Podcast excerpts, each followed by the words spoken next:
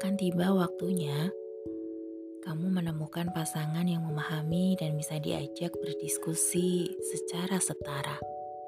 Seseorang yang dengannya kamu bertumbuh bersama, bukan hanya pelengkap hidup semata.